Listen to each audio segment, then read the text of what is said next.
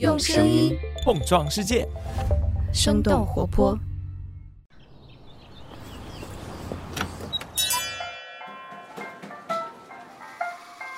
您的生动早咖啡好了，请慢用。嗨，进入到二零二二的各位，早上好呀！我是来自生动活泼的梦一，在新年开工后的第一期节目问候各位。这里是生动早咖啡，几条商业科技轻解读，和你打开全新的一天。在我们展望二零二二年之前，我想和你来分享一篇来自于《纽约时报》的回顾文章。去年，也就是二零二一年，全球已经有四十多亿人至少接种了一剂新冠疫苗。虽然变异毒株的反复出现，让人们对于各种需要聚集在一起的大型活动可行性又产生了一些怀疑，但是全球的活动似乎并没有因此而停止，反而变得更加有创意。各种迹象表明，人们已经逐渐找到在对健康风险保持警惕的同时，也能够安全高效的工作交。网和娱乐的方式，从太空到体育，从商业到艺术，从健康到科技。新的一年仍然有许多值得我们期待的大事件即将发生，这些事件也将会或震撼或温柔地影响着我们的现实世界和数字世界。那我们在几条商业科技动态之后，和你一起来关注二零二二那些值得你期待的大事件。我们首先来关注一下相互宝将会在一月底关停的消息。十二月二十八号，相互宝发布公告，将会在今年的一月二十八号二十四时停止运行。从公告当天开始，成员就不再参与互助分摊，原定于公告日扣款的分摊金，以及二零二二年一月的两期分摊金，全部将会由相互宝平台来承担。相互宝是二零一八年十月在支付宝 App 上线的一项大病互助计划。这项计划遵循一人生病众人分摊的理念，也就是说，符合条件的成员加入之后，如果遭遇重大疾病，可以申请获得三十万元或者是十万元的互助金，费用呢是由所有成员来分摊，共担大病风险。根据相互宝最新一期互助的公摊信息，目前平台还有近七千五百万名的成员。其实早在二零二零年的九月，银保监会就发文点名相互保、水滴互助等产品，呼吁将网络互助纳入监管。而在去年四月，金融监管部门在约谈十三家网络平台企业时，也明确指出要防范网络互助业务风险。从二零二一年初开始，美团互助、水滴互助、轻松互助等十家互助平台陆续宣布关停，相互保是最后一家宣布关停的大型网络互助计划。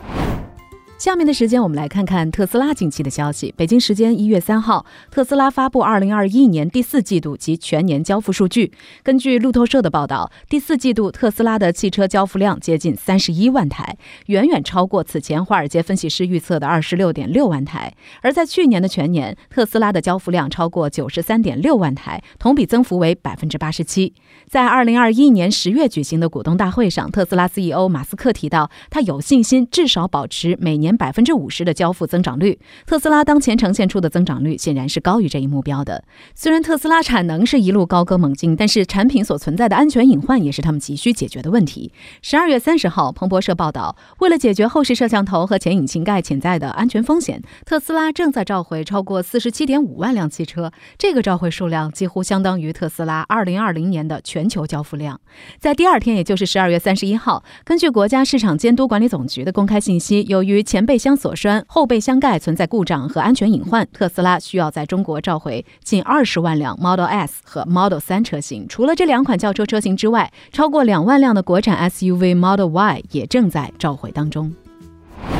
接下来我们要关注一下全球首家市值超过三万亿的公司——苹果。美国当地时间一月三号，苹果股价达到了每股一百八十二点八八美元的盘中高点，成为了全球首家市值超过三万亿美元的公司。截止到当天收盘，全球市值由高到低超过一万亿的公司分别是苹果、微软。Google 的母公司 Alphabet、沙特阿拉伯国家石油公司，也就是沙特阿美，以及亚马逊和特斯拉。根据 CNBC 的报道，苹果股价的持续上涨是得益于该公司的资本回报计划。过去几年，苹果一直是标普五百指数成分股中最大的回购者。在截止到去年九月的二零二一财年，苹果投入了八百五十五亿美元回购股票，花费一百四十五亿美元支付股息。苹果在股票回购上的支出超过了其他大量回购股票的公司，比如 Facebook 母公司 Meta、Google 的母公司 Alphabet、美国银行以及甲骨文。苹果有巨大的现金流，并且将其用于投资新产品、股票回购，并且通过股息向股东返还资本，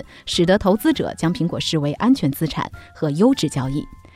尽管前景乐观，苹果的前进之路似乎仍然存在着风险。比如说，关于开放应用内第三方支付渠道的官司仍然在受理当中。最近，印度的监管机构也加入了对 App Store 展开的反垄断调查。另外，全球供应链危机依然在影响着 iPhone、iPad 和 Mac 这几个苹果的核心产品。而在苹果的内部，为了留住人才，苹果正在向一些负责芯片设计、硬件、软件和运营方面的工程师提供五万到十八万美元的。股票奖金，防止他们转投到 Meta 等等其他的公司。对于这些科技巨头们来说，二零二二年依然是机遇与挑战并存的一年。那么对于我们来说，二零二二年仍然有许多值得期待的大事件。尽管疫情仍然不会在今年彻底结束，但是二零二二年的我们似乎会比以往更加理解与疫情共处的新常态到底意味着什么。就像是美国新闻周刊所描述的那样，人们仍然会以各种充满创意和智慧的方式，让这个不确定的世界在新的一年里依然有许多值得你期待的理由。那么二零二。二二年将会有哪些大事件发生？这些大事件又将会如何影响我们呢？我们马上和你一起来关注。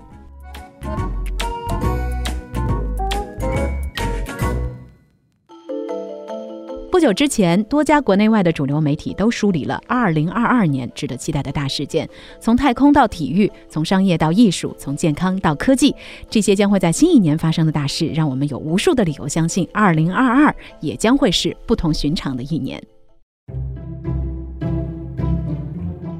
期待一：治疗新冠药物的进展。来自美国新闻周刊的文章表示，二零二二年最值得期待的事件之一就是对抗新冠病毒的药物将可能上市。辉瑞公司的 Paxlovid 到目前为止已经通过了测试，并且已经获得了英美两国药监局的批准，用于治疗出现轻症到中度症状的十二岁以上孩童和成年患者。根据辉瑞公司对实验结果的最终分析，在症状出现之后的五天之内服用 Paxlovid，能够减少新冠高危成年人百分之八十九的住院和死亡率。根据了解，Paxlovid 是通过阻断蛋白酶来发挥作用的，而这种酶正是病毒复制所必需的元素。美国新闻周刊的文章介绍，Omicron 和可能的其他变种也不会降低这款药物的有效性。不过，Paxlovid 也有它的局限性，因为它必须在症状出现之后较短的时间之内服用，这就要求医疗系统具备更高的效率。当然，结合疫苗、戴口罩和其他的一些防御措施，新冠口服药是有可能让我们离正常状态更进一步的。期待二，月球探测任务接踵而至。来自《自然》杂志的文章介绍，二零二二年将会有多款来自政府航天机构以及私人航天公司研制的轨道飞行器和着陆器朝月球进发。美国国家航空航天局将会在二零二二年的二月发射。阿尔特弥斯一号无人轨道飞行器，这是对拖延已久的太空发射系统 SLS 的首次测试。这一系统的目的就是为了将航天员送到月球表面。根据了解，阿尔特弥斯一号是 NASA 重返月球计划的第一步。另外，这个机构的地月空间自动定位系统技术操作与导航实验轨道飞行器将会进行实验，为第一个环绕月球运行的空间站网关来做准备。另外，印度的第三次登月任务“月船三号”将会在今年的上半年发射，目的是为了让印度探测器首次在月球上实现软着陆，并且将印度本国的月球车送上月球。而俄罗斯计划今年用“月球二十五号”着陆器重现他们曾经登月计划的荣光。韩国的探路者月球轨道飞行器也将会在今年开启韩国的探月之旅。与此同时，在私人航天探索方面，日本月球机器人公司 iSpace 计划发射 Hakudo R 着陆器。这一着陆器将会搭载阿拉伯联合酋长国的拉希德月球车。特别值得一提的是，中国的天宫空间站计划将会在今年竣工，并且安排了一千多项实验，从天文和地球观测到微重力和宇宙辐射对细菌生长的影响等等。期待三，今年的体育盛事——冬季奥运会与世界杯。